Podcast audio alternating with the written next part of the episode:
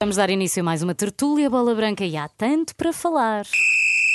Está Pedro. aberto o jogo, não é? Está, vamos a Boa isso. noite, Rui Miguel Tovar e Pedro Azevedo. Boa Olá, bom dia, tudo bem? Aos outros dois já tinha cumprimentado.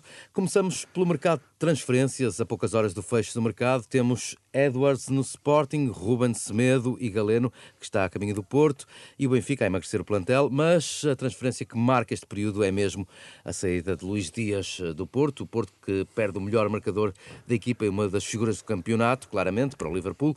Rui Miguel Tovar, uma saída que fez uh, Sérgio Conceição deixar um recado. No fim do jogo de ontem, o técnico queixou-se da falta de planeamento e usou a expressão revisão de objetivos. Como olhas para esta declaração, Sérgio Conceição? Bom, primeiro é, um, é uma afronta para o, os, as pessoas que fazem os negócios do Porto. Uh, não é de agora. Uh, há muitos negócios que, não, que não deviam ter, ter acontecido e que alguns deles levaram até que o Porto tivesse que, que apertar o cinto e, e, e, a UEFA apelado ao, ao, ao, fair play financeiro. Apelado não, obrigado. Uh, desta vez, de facto, é uma baixa muito grande. É o melhor marcador, é o melhor jogador do campeonato. Uh, é o melhor marcador do Porto é, é, é, o melhor, é o melhor jogador do campeonato, uh, sem dúvida. É um jogador muito talentoso. Uh, vai fazer falta ao Porto, claro.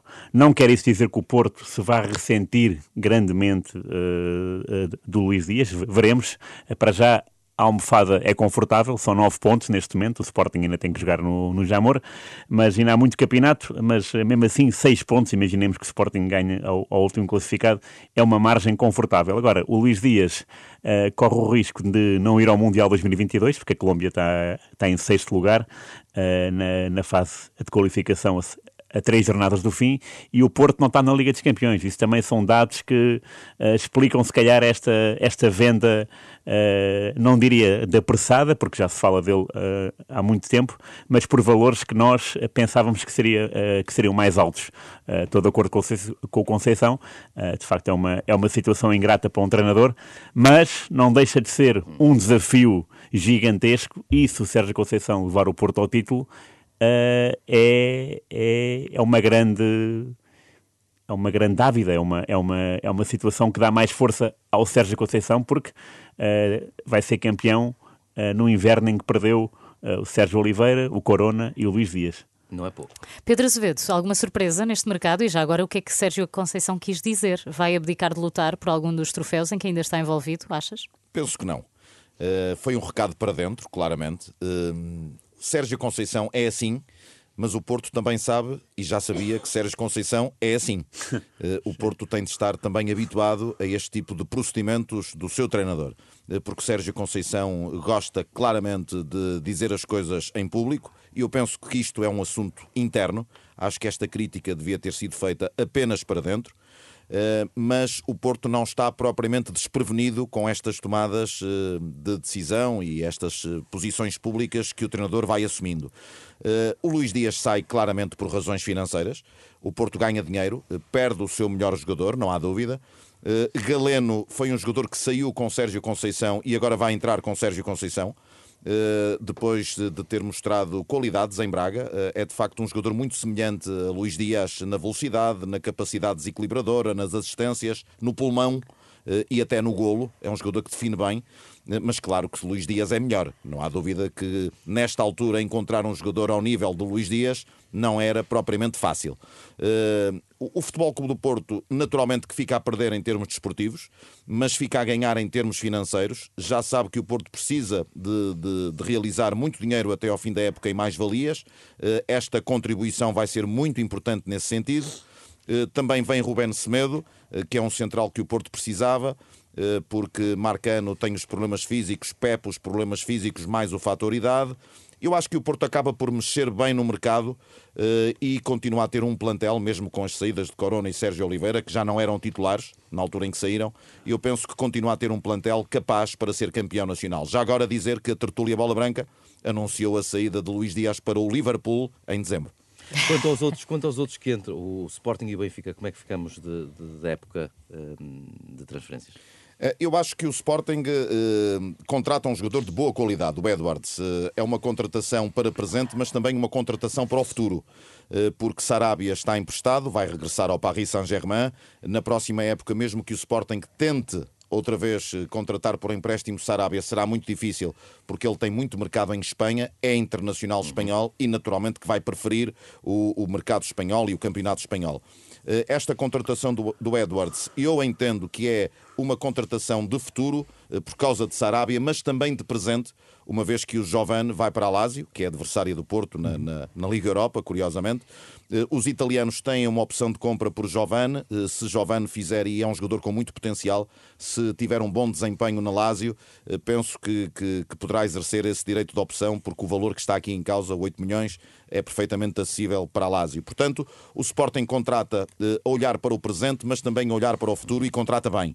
Quanto ao Benfica, o Benfica a aposta foi muito clara. Encurtamento do, do plantel, o Benfica chegou ao fim de semana com 31 jogadores eh, e por isso tinha que despachar alguns jogadores eh, e, e, a opção do Benfica parece-me correta porque Nelson Veríssimo tem de trabalhar obrigatoriamente com um grupo mais curto. Passemos então à taça da Liga. O Sporting venceu o Benfica por 2-1, aumenta a seca de troféus do clube encarnado. Nada ganha desde o verão de 2019. Rui, vitória justa do Sporting? Sim, uh, justíssima. O, já nas meias finais tinham sido a qualificação do Benfica tinha sido tremida perante o Boa Vista. Uh, na final, mesmo tendo marcado primeiro, uh, no único remate à baliza, a verdade é que nunca se viu o Benfica. Uh, o Adam nunca foi incomodado por ir além. o Vlaco Dimos teve mais trabalho e ainda levou uma bola na barra. o Sporting foi, de facto, superior, sobretudo na segunda parte. Acho que a entrada, acho que não, tenho ideia que a entrada do Porro foi benéfica porque o Neto uh, esteve muito mal em, em algumas situações uh, de jogo uh, e a entrada do Porro obrigou o Gaio a ocupar a, posição do Neto e o Porro a ir para o lateral direito e foi dele o passe para, para o 2-1 do, do Sarabia, numa jogada espanhola. Mas a verdade é que o Porro tem muito nervo, às vezes é irritante, claro, porque ele incomoda os adversários, mas é um jogador que vai sempre à bola, conquista e o, e o Sporting ganhou uma outra dimensão. Uh, tanto Ruben Amorim mexeu bem na equipa uh, e o Sporting, uh, para além de ter sido feliz, foi um, um, um vencedor justo. E por falar em mexer na, mexer na, equipa, como é que estas duas equipas, a propósito do, do, das transferências, ficam a partir de agora? Ah, o Sporting ganha, ganha um, um belo jogador que no Vitória tem, tem feito uma, uma bela, umas belas exibições. É um jogador que já vinha sendo uh, requisitado pelo Ruben Amorim há algum tempo. Portanto, é uma, é uma contratação, lá está, feliz, porque uh, quando, quando o negócio uh, se concretiza e, e, quando é pedido pelo, pelo treinador, tudo corre, corre pelo melhor. Portanto, é mais, é mais um acrescento. Uh, mas uh, é de assinalar já agora, e volto ao tema Sérgio Conceição e campeonato, uhum. porque se o Porto ganhar uh, no dia 11 de fevereiro ao Sporting, fica com 9 pontos de avanço, isto se mais nenhum um, grande perder pontos, e 9 pontos. Portanto, aí não, há, não há espaço para dúvida. É prova mesmo... dos 9. exatamente, exatamente. Portanto, mesmo que o, que o Sporting jogue com 12, com o Edwards em campo, eh, será sempre muito, muito, muito difícil. Portanto, é, concordo com o Pedro Azevedo que é uma, é uma contratação desta época e já a olhar para um futuro muito próximo. Pedro Azevedo, uh, será que já podemos falar, e até me custa dizer isto, numa crise do Benfica? e se sim, eh, estamos a falar já uma, numa crise que é como a apendicite, é aguda? Eh, esta, esta Allianz Cup, a taça da Liga, agudizou a crise do Benfica. O Benfica faz uma meia final uh, confrangedora e faz uma final pobre. Uh, mas há aqui atenuantes. O Benfica tem três pedras angulares que, se não estiverem na equipa, a equipa torna-se quase vulgar, o que não deveria acontecer numa equipa desta dimensão, mas acontece. É o caso de Otamendi, que está na seleção da Argentina, uhum. é o caso de Darwin, que está no Uruguai, e é o caso de Rafa, que por razões de Covid eh, eh, teve um teste positivo antes da meia-final, não pôde jogar eh, esta Final Four. E o Benfica, sem estes três jogadores, foi uma equipa uh, uh, a jogar muito pouco. Jogou mesmo muito pouco este, este encontro. Isto dá que pensar, porque uma equipa desta dimensão, não tendo três elementos, tem de ter alternativas. O Benfica não as tem. Também não mostrou alternativas de banco. E, e esta, esta Allianz Cup veio, de facto, mostrar que o plantel do Benfica, se calhar, não é aquele plantel de sonho que eh, que muitos pensavam que era no início da temporada, até pelo bom começo do Benfica de época, eh, e este plantel tem fortes lacunas e o Benfica não é por acaso que neste momento tem os resultados que, que está a somar, quer na era Jesus, quer agora na era Nelson Veríssimo. Peço-vos agora que acelerem um pouco, já estamos na reta final, mas uhum. este foi um fim de semana também com o campeonato da Primeira Liga. Uh, na última noite o Porto bateu o Marítimo por 2-1. Rui, foi, digamos assim, uma exibição económica do Porto?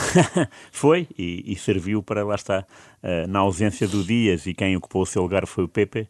Uh, Rodrigues, foi ele o autor de um dos golos da vitória, portanto serviu para, para animar as hostes e o Porto somou a 19 vitória seguida em casa provas, provas nacionais, só, portanto, campeonato, taça da Liga, taça de Portugal. Uh, é um registro incrível que demonstra uh, fiabilidade 100% no Dragão um, ehm, e que dá, pronto, é, é menos um Portanto, é, é, como quem diz próximos.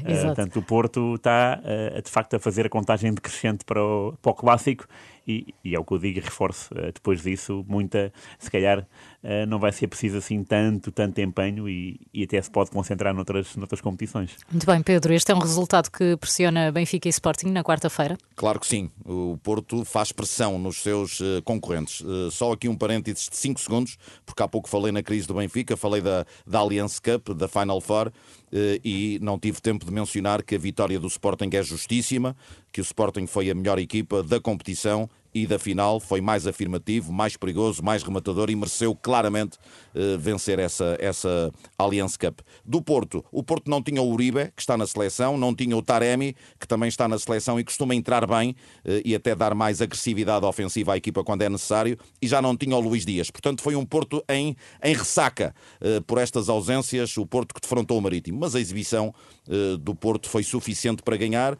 e criou esse, essa pressão nos seus adversários, porque estamos em countdown eh, para o jogo Porto Sporting de 11 de fevereiro e, e se as equipas mantiverem, uh, o Porto e o Sporting neste caso, uh, esta onda de vitória até esse jogo, esse jogo, já o disse, sublinho, uh, reitero, vai ser de facto o jogo crucial para as contas do título. Entramos já no tempo extra. Uma pergunta para os dois, muito rápida. Há um jogo entre portugueses nas meias finais da CAN, no ah, Egito, é. orientado por Carlos Queiroz. Vai defrontar os camarões do português António Conceição, marcado para a próxima quinta-feira. Este é mais um reconhecimento da qualidade dos treinadores portugueses, Rui? Ah, seguramente. É inacreditável como é que ainda estamos uh, a seis dias de final e já sabemos que um português vai lá estar. Exatamente. Portanto, é altamente meritório e é bom sempre assinalar que Nelvin Gada já foi campeão da Ásia em 96, Fernando Santos foi campeão da Europa, portanto, falta-nos conquistar a África, seja qual for, olha, que ganhe mesmo. O melhor.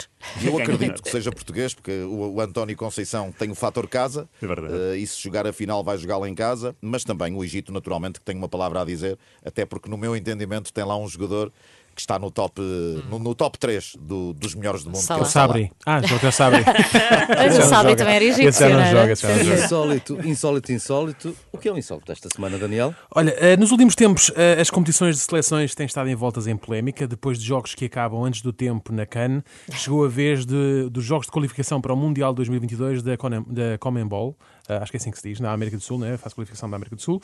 Uh, uh, no primeiro jogo entre o Equador e o Brasil, resumidamente, hove duas expulsões dois penaltis anulados, um guarda-redes expulso duas vezes, mas que acabou por jogar o jogo todo, e um total de 20 minutos de descontos, uh, 9 na primeira parte e 11 na segunda. Uh, deve ter sido o jogo em que o VAR mais trabalho teve até hoje, pois eles reverteram pelo menos 5 decisões erradas do árbitro. Portanto, o árbitro estava a tentar, mas não estava a dar. não é? Num outro jogo, entre o Chile e a Argentina, os árbitros assistentes Fabrício Vilarinho e Rodrigo Figueiredo, do Brasil, esqueceram-se das bandeirolas no hotel e só deram conta do sucedido no estádio. Portanto, tiveram de pedir aos responsáveis da organização do jogo que fossem até ao hotel para buscar os objetos. Até lá, a dupla brasileira, uh, pronto, costuma-se dizer que o show must go on, elas tiveram de improvisar e então utilizaram coletes eh, refletores pendurados num pauzinho, uh, uh, daqueles que nós usamos no carro, não é? Para servir de bandeirolas. No segundo tempo, então, já, tinham, já estavam na posta das bandeiras e utilizaram certo. essas. Agora, resta, não me engano sobre explicar isto, que é se durante essa primeira parte nós estávamos a usar o colete refletor com bandeirinhas, se também tinham o triângulo posto lá atrás Caso Só vou ter que levar polícia, a multa, exatamente, não é? Pois, é? dá direito a multa triângulo e coleta. Muito bem, está feito. Até para a semana. Até para a semana.